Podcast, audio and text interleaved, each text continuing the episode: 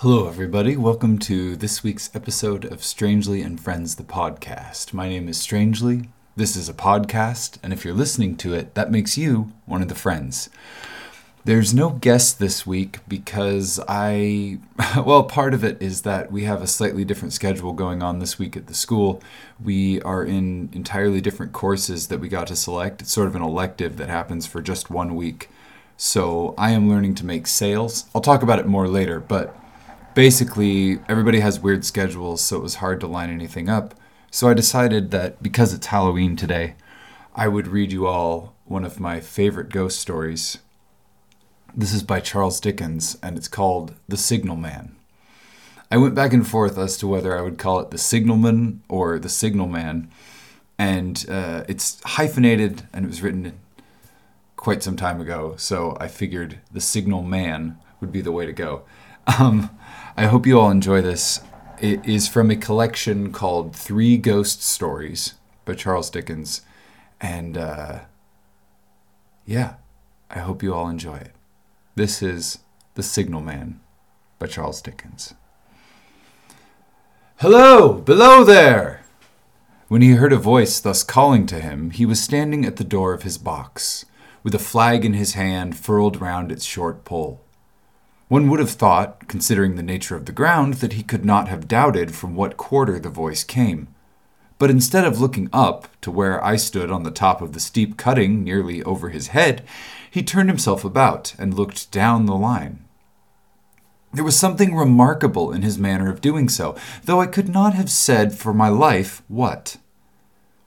But I know it was remarkable enough to attract my notice, even though his figure was foreshortened and shadowed down in the deep trench, and mine was high above him, so steeped in the glow of an angry sunset that I had shaded my eyes with my hand before I saw him at all. Hello! Below! From looking down the line, he turned himself about again and, raising his eyes, saw my figure high above him. Is there any path by which I can come down and speak to you? He looked up at me without replying, and I looked down at him without pressing him too soon with a repetition of my idle question. Just then, there came a vague vibration in the earth and air, quickly changing into a violent pulsation, and an oncoming rush that caused me to start back, as though it had a force to draw me down. When such vapor as rose to my height from this rapid train had passed me and was skimming away over the landscape, I looked down again and saw him refurling the flag he had shown while the train went by. I repeated my inquiry. After a pause, during which he seemed to regard me with fixed attention, he motioned with his rolled up flag toward a point on my level some two or three hundred yards distant. I called down to him, All right, and made for that point. There, by dint of looking closely about me, I found a rough zigzag descending path notched out, which I followed. The cutting was extremely deep and unusually precipitate. It was made through a clammy stone that became oozier and wetter as I went down. For these reasons, I found the way long enough to give me time to recall a singular air. For these reasons, I found the way long enough to give me time to recall a singular air of reluctance or compulsion with which he had pointed out the path. When I came down low enough upon the zigzag descent to see him again, I saw that he was standing between the rails on the way by which the train had lately passed, in an attitude as if he were waiting for me to appear. He had his left hand at his chin, and that left elbow resting on his right hand crossed over his breast. His attitude was one of such expectation and watchfulness that I stopped a moment, wondering at it.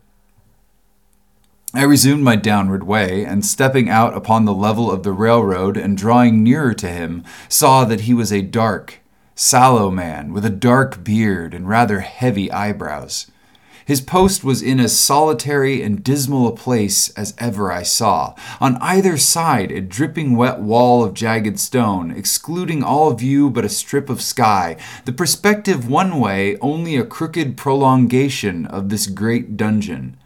The shorter perspective on the other direction terminating in a gloomy red light and the gloomier entrance to a black tunnel, in whose massive architecture there was a barbarous, depressing, and forbidding air.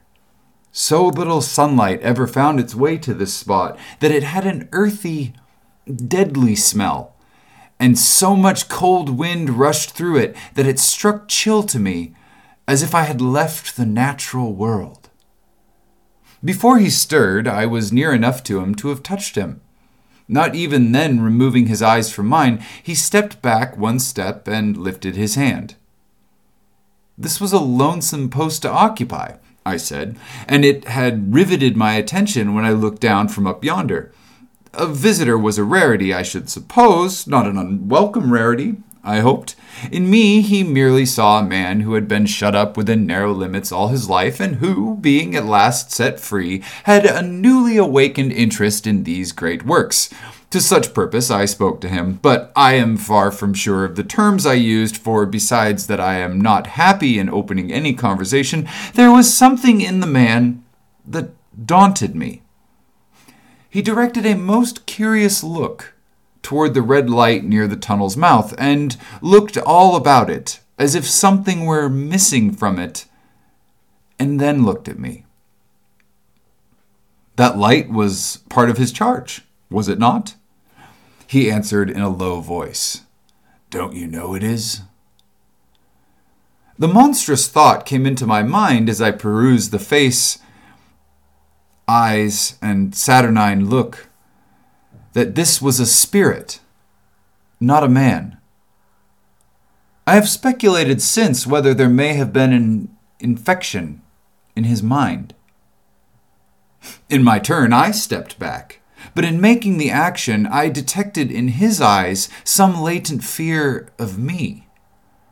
This put the monstrous thought to flight. You look at me, I said, forcing a smile, as if you had a, a dread of me. I was doubtful, he returned, whether I had seen you before. Where? He pointed to the red light he had looked at. There? I said. Intently watchful of me, he replied, but without sound, Yes. My good fellow, what should I do there? However, be that as it may, I never was there, you may swear. I think I may, he rejoined. Yes, I am sure I may. His manner cleared, like my own. He replied to my remarks with readiness and in well chosen words. Had he much to do there? Yes. That was to say, he had enough responsibility to bear. But exactness and watchfulness were what was required of him, and of actual work, manual labor, he had next to none to change that signal, to trim those lights, and to turn his iron handle now and then, was all that he had to do under that head. Regarding those many long and lonely hours of which I seemed to make so much, he could only say that the routine of his life had shaped itself into that form and he had grown used to it. He had taught himself a language down here if only to know it by sight, and it had formed his own crude ideas of his and had formed his own crude ideas of its pronunciation. Could be called learning it. He had also worked at fractions and decimals and tried a little algebra, but he was, and he had been as a boy, a poor hand at figures. Was it necessary for him when on duty always to remain in that channel of damp air, and could he never rise up into the sunshine from behind these high stone walls? Why, that depended upon times and circumstances. Under some conditions, there would be less upon the line than under others, and the same held good as to certain hours of the day and night. In bright weather, he did choose occasions for getting a little above these lower shadows, but being at all times liable to be called by his electric bell, and at such times listening for it with redoubled anxiety, the relief was less than I would suppose. He took me into his box, where there was a fire, a desk for an official book in which he had to make certain entries, a telegraphic instrument with its dial, face, and needles, and the little bell of which he had spoken. On my trusting that he would excuse the remark that he had been well educated, and I hoped I might say without offense, perhaps educated above this station, he observed that instances of slight incongruity in such wise would rarely be found wanting among large bodies of men. that he had heard it was so in workhouses, in the police force, even in that last desperate resource, the army and that he knew it was so, more or less, in any great railway staff. He had been, when young, if I could believe it, sitting in that hut, he scarcely could, a student of natural philosophy, and had attended lectures, but he had run wild, misused his opportunities, gone down, and never risen again. He had no complaint to offer about that. He had made his bed, and he lay upon it. That was far too late to make another. All that I hear condensed, he said in a grave manner, with his grave, dark regards divided between me and the fire. He threw in the word, sir, from time to time, and especially when he referred to his youth, as though to request me to understand that he claimed to be nothing but what I found him he was several times interrupted by the little bell and had to read off messages and send replies. Once he had to stand without the door and display a flag as a train passed and make some verbal communication to the driver. In the discharge of his duties, I observed him to be remarkably exact and vigilant, breaking off his discourse at a syllable and remaining silent until what he had to do was done. In a word, I should have set this man down as one of the safest men to be employed in that capacity, but for the circumstance that while he was speaking to me, he twice broke off with a fallen color, turned his face towards the little bell when it did not ring, opened the door of the hut, which was kept shut to exclude the unhealthy damp, and looked out towards the red light near the mouth of the tunnel. On both of these occasions he came back to the fire with the inexplicable air upon him which I had remarked without being able to define when we were so far asunder. Said I, when I rose to leave him, You almost make me think that I have met with a contented man. I am afraid I must acknowledge that I said it to lead him on. I believe I used to be so, he rejoined in the low voice in which he had first spoken. But I am troubled, sir. I am troubled. He would have recalled the words if he could. He had said them, however, and I look, took them up quickly. With what? What is your trouble? It is very difficult to impart, sir. It is very, very difficult to speak of. If ever you make me another visit, I will try to tell you. But I expressly intend to make you another visit. Say, when shall it be? I go off early in the morning, and I shall be on again at ten tomorrow night, sir. I will come at eleven. He thanked me, and went out at the door with me. I'll show you my white light, sir, he said in his peculiar low voice, till you have found the way up. Then, when you have found it, don't call out. And when you are at the top, don't call out. His manner seemed to make the place strike colder to me, but I said no more than, Very well. And when you come down tomorrow night, don't call out. Let me ask you a parting question. What made you cry, Hello, below there, tonight? Heaven knows, said I. I cried something to that effect. Not to that effect, sir. Those were the very words. I know them. Admit those were the very words. I said them, no doubt, because I saw you before. For no other reason? What other reason could I possibly have? You had no feeling that they were conveyed to you in any supernatural way? No. He wished me good night and held up his light. I walked by the side of the down line of rails with a very disagreeable sensation of a train coming behind me until I found the path. It was easier to mount than to descend, and I got back to my inn without any adventure. Punctual to my appointment, I placed my foot on the first notch of the zigzag next night as the distant clocks were striking eleven. He was waiting for me at the bottom with his white light on. I have not called out, I said, when we came close together. May I speak now? By all means, sir. Good night, then, and here's my hand. Good night, sir, and here's mine. With that, we walked side by side to his box, entered it, closed the door, and sat down by the fire. I have made up my mind, sir, he began, bending forward as soon as we were seated, and speaking in a tone but a little above a whisper, that you shall not have to ask me twice what my troubles are.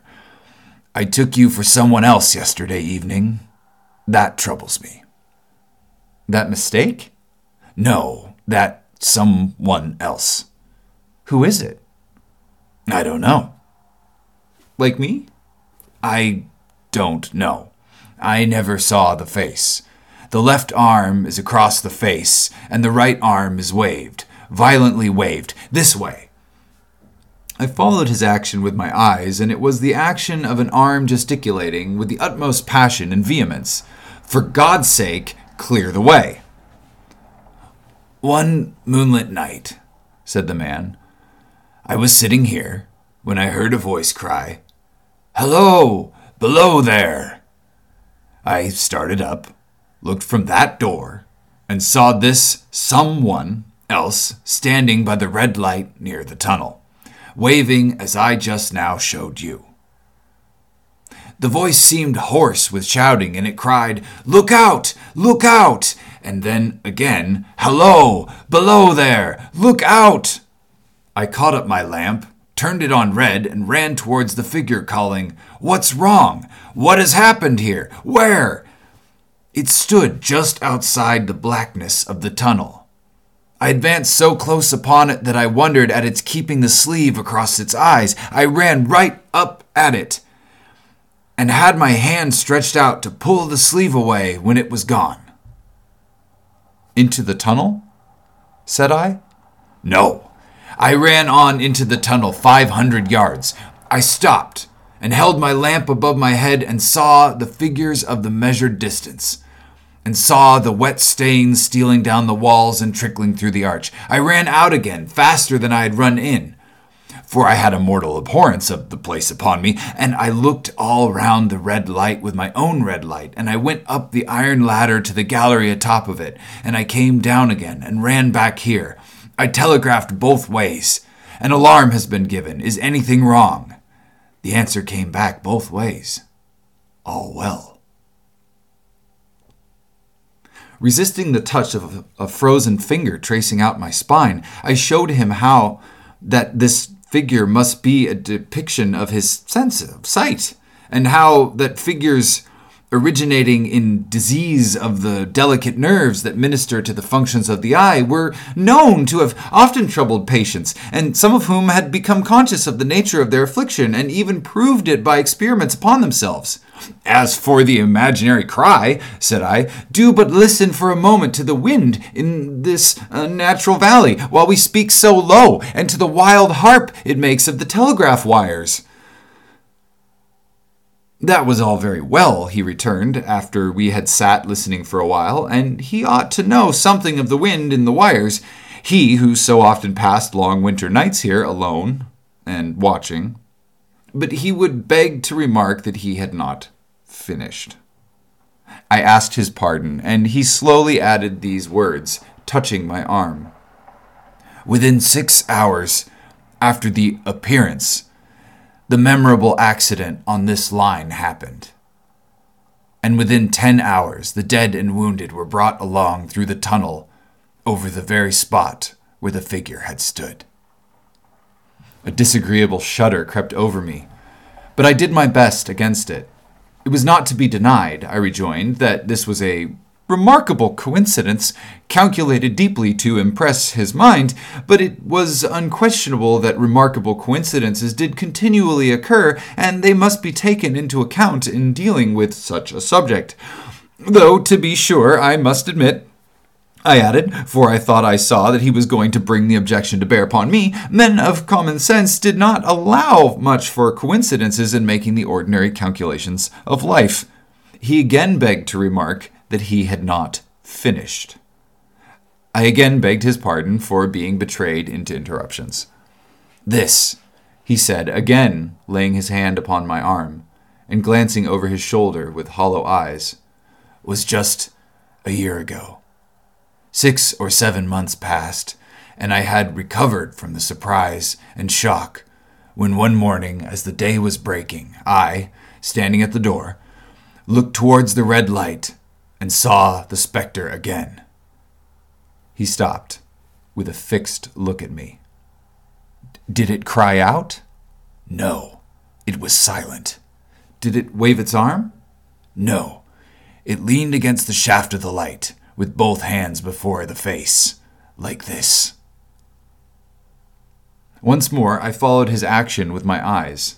It was an action of mourning I have seen such an attitude in stone figures on tombs. Did you go up to it? I came in and sat down, partly to collect my thoughts, partly because it had turned me faint. When I went to the door again, daylight was above me, and the ghost was gone. But nothing followed? Nothing came of this? He touched me on the arm with his forefinger, twice or thrice, giving a ghastly nod each time. That very day, as a train came out of the tunnel, I noticed at a carriage window on my side what looked like a confusion of hands and heads, and something waved. I saw it just in time to signal the driver, Stop! He shut off and put his brake on, but the train drifted past here a hundred and fifty yards or more. I ran after it, and as I went along, heard terrible screams and cries. A beautiful young lady had died instantaneously in one of the compartments and was brought in here and laid down on this floor between us. Involuntarily, I pushed my chair back as I looked from the boards at which he pointed to himself. True, sir, true. Precisely as it happened, so I tell you.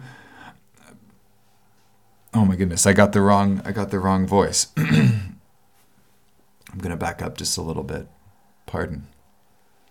This is what happens when uh, I just do this live for all of you. Involuntarily, I pushed my chair back as I looked from the boards at which he had pointed to himself. True, sir. True. Precisely as it happened, so I tell you. I could think of nothing to say, to any purpose, and my mouth was very dry. The wind and the wires look, took up the story with a long, lamenting wail. He resumed, Now, sir, mark this, and judge how my mind is troubled. The spectre came back a week ago. Ever since, it has been there, now and again by fits and starts. At the light? At the danger light. What does it seem to do? He repeated, if possible, with increased passion and vehemence, that former gesticulation of, For God's sake, clear the way! Then he went on. I have no peace or rest for it. It calls to me for many minutes together in an agonized manner. Below there! Look out! Look out! It stands waving at me. It rings my little bell. I caught at that. Did it ring your bell yesterday evening when I was here and you went to the door? Twice. Why, see, said I, how your imagination misleads you. My eyes were on the bell, and my ears were open to the bell, and if I am a living man, it did not ring at those times. No, nor at any other time except when it was rung in the natural course of physical things by the station communicating with you. He shook his head. I have never made a mistake as to that yet, sir. I have never confused the spectre's ring with the man's. The ghost's ring is a strange vibration in the bell that it derives from nothing else, and I have not asserted that the bell stirs to the eye. I don't wonder that you failed to hear it, but I heard it. And did the specter seem to be there when you looked out? It was there. Both times? He repeated firmly. Both times. Will you come to the door with me and look for it now? He bit his underlip as though he were somewhat unwilling, but arose. I opened the door and stood on the step while he stood in the doorway. There was the danger light. There was the dismal mouth of the tunnel. There were the high, wet stone walls of the cutting that were the star. There were the stars above them. Do you see it? I asked him, taking particular note of his face. His eyes were prominent and strained, but not very much more so, perhaps, than my own had been when I had detected, directed them earnestly towards the same spot. No, he answered. It is not there. Agreed, said I. We went in again, shut the door, and resumed our seats. I was thinking how best to improve this advantage, if it might be called one, when he took up the conversation in such a matter of course way, so assuming that there could be no serious question of fact between us, that I felt myself placed in the weakest of positions. By this time you will fully understand me, sir, he said, that what troubles me so dreadfully is the question what does the spectre mean? I was not sure. I told him that I did not fully understand. What is its warning against? he said, ruminating, with his eyes on the fire and only by times turning them on me. What is the danger? Where is the danger? There is danger overhanging somewhere on the line. Some dreadful calamity will happen. It is not to be doubted this third time, after what has gone before. But surely this is a cruel haunting of me. What can I do? He pulled out his handkerchief and wiped the drops from his heated forehead. If I telegraph danger on either side of me, or on both, I can give no reason for it, he went on, wiping the palms of his hands. I should get into trouble and do no good. They would think I was mad. This is the way it would work. Message. Danger. Take care. Answer. What danger? Where? Message. Don't know, but for God's sake, take care. They would displace me. What else could they do? His pain of mind was most pitiable to see. It was the mental torture of a conscientious man oppressed beyond endurance by an unintelligible responsibility involving life. When it first stood under the danger light, he went on, putting his dark black hair. When it first stood under the danger light, he went on, putting his dark hair back from his head and drawing his hands outward across and across his temples in an extremity of feverish distress. Why not tell me where the accident was to happen, if it must happen? Why not tell me how it could be averted, if it could have been averted? When on its second coming it hit its face, why not tell me instead, she is going to die, let them keep her at home? If it came on those two occasions only to show me that its warnings were true, and so to prepare me for a third, why not warn me plainly now? And I, Lord help me, a mere poor signalman on this solitary station. Why not go to somebody with credit to be believed and the power to act? When I saw him at this state, I saw that for the poor man's sake, as well as for the public safety, what I had to do for the time was to compose his mind. Therefore, setting aside all question of reality or unreality between us, I represented to him that whoever thoroughly discharged his duty must do well, and that at least it was his comfort that he understood his duty, though he did not understand these confounding appearances. In this effect, I succeeded far better than in an attempt to reason him out of his conviction. He became calm. The occupations incidental to his post as the night advanced began to make larger demands on his attention, and I left him at two in the morning. I had offered to stay through the night, but he would not hear of it. That I more than once looked back at the red light as I ascended the pathway, that I did not like the red light, and that I should have slept but poorly if my bed had been under it, I see no reason to conceal. Nor did I like the two sequences of the accident and the dead girl. I see no reason to conceal that either. But what ran most in my thoughts was the consideration how ought I to act, having become the recipient of this disclosure. I had proved the man to be intelligent, vigilant, painstaking, and exact. But how long might he remain so in this state of mind? Though in a subordinate position, still he held a most important trust. And would I, for instance, like to stake my own life on the chances of his continuing to execute it with precision? Unable to overcome a feeling that there would be something treacherous in my communicating what he had told me to his superiors in the company without first being plain with himself and proposing a middle course to him, I ultimately resolved to offer to accompany him, otherwise keeping his secret for the present, to the wisest medical practitioner we could hear of in those parts and to take his opinion. A change in his time of duty would come round next night, he had appraised me, and he would be off an hour or two after sunrise, and on again soon after sunset. I had appointed to return accordingly. Next evening was a lovely evening, and I walked out early to enjoy it. The sun was not yet quite down when I traversed the field path that would near the top of the deep cutting. I would extend my walk for an hour, I said to myself, half an hour on and half an hour back, and it would be then by time to go back to the signalman's box. Before pursuing my stroll, I stepped to the brink and mechanically looked down, from the point from which I had first seen him. I cannot describe the thrill that seized upon me when, close at the mouth of the tunnel, I saw the appearance of a man, with his left sleeve across his eyes, passionately waving his right arm.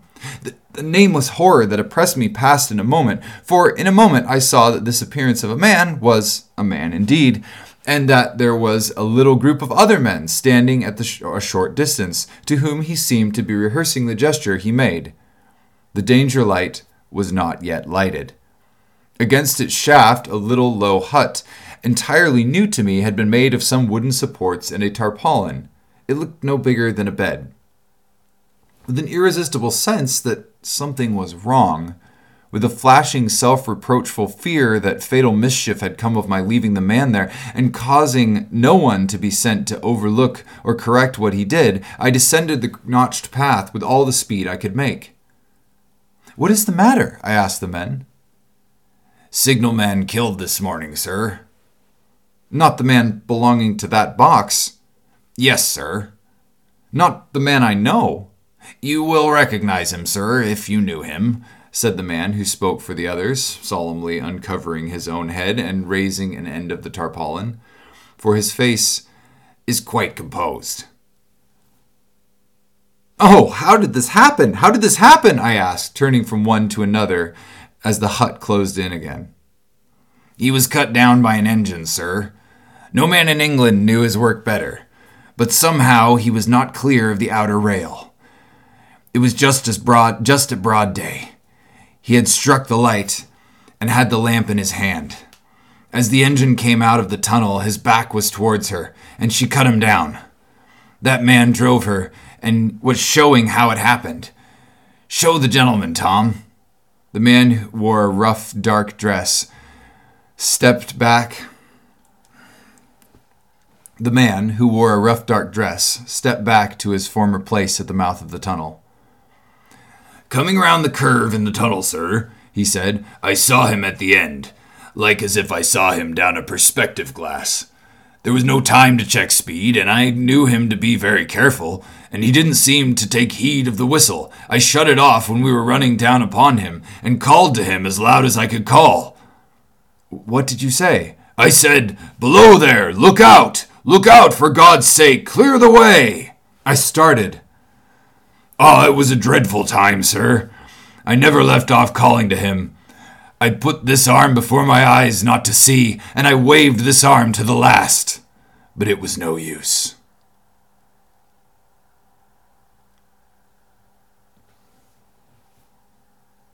Without prolonging the narrative to dwell on any one of its curious circumstances more than on any other, I may, in closing, point out the coincidence that the warning of the engine driver included not only the words which the unfortunate signalman had repeated to me as haunting him, but also the words which I myself, not he, had attached.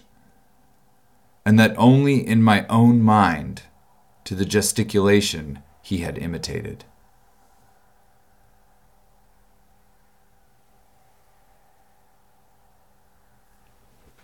So that was The Signalman by Charles Dickens. I am glad that I got to share that with all of you. It is one of my favorite ghost stories. I kind of like that it sort of has a surprise twist ending. I I mean it was written well over a hundred years ago and it still had some surprise twists for me that I didn't see coming. Maybe you folks did. I'm not sure. Um, my voice is a little scratchy after that. This is uh, this is a lot of talking for me today. I've mostly been uh, sewing. So the elective course I chose this week here at the school was uh, Schumannsarbeiter. So seamen's, uh, like a sailor's work. And so that is learning how to patch and repair sails. But instead of trying to make a giant sail, I'm making a ditty bag which is a small sort of toolbox uh, canvas bag that sailors use. But in making the bag, I'm learning about six different stitch types that will help me if I choose to ever make a traditional canvas sail. And also, I'm learning how to splice rope and things like that. So it's a really fantastic uh, uh, way to sort of learn a bunch of skills, but then have a final finished product. I'll uh, I'll post a photo with this. Uh, I'll probably put it'll be next week. I'll have my bag finished, so I'll post a photo next week. For now, thank you all so much for listening to this week's episode of Strangely and Friends, the podcast.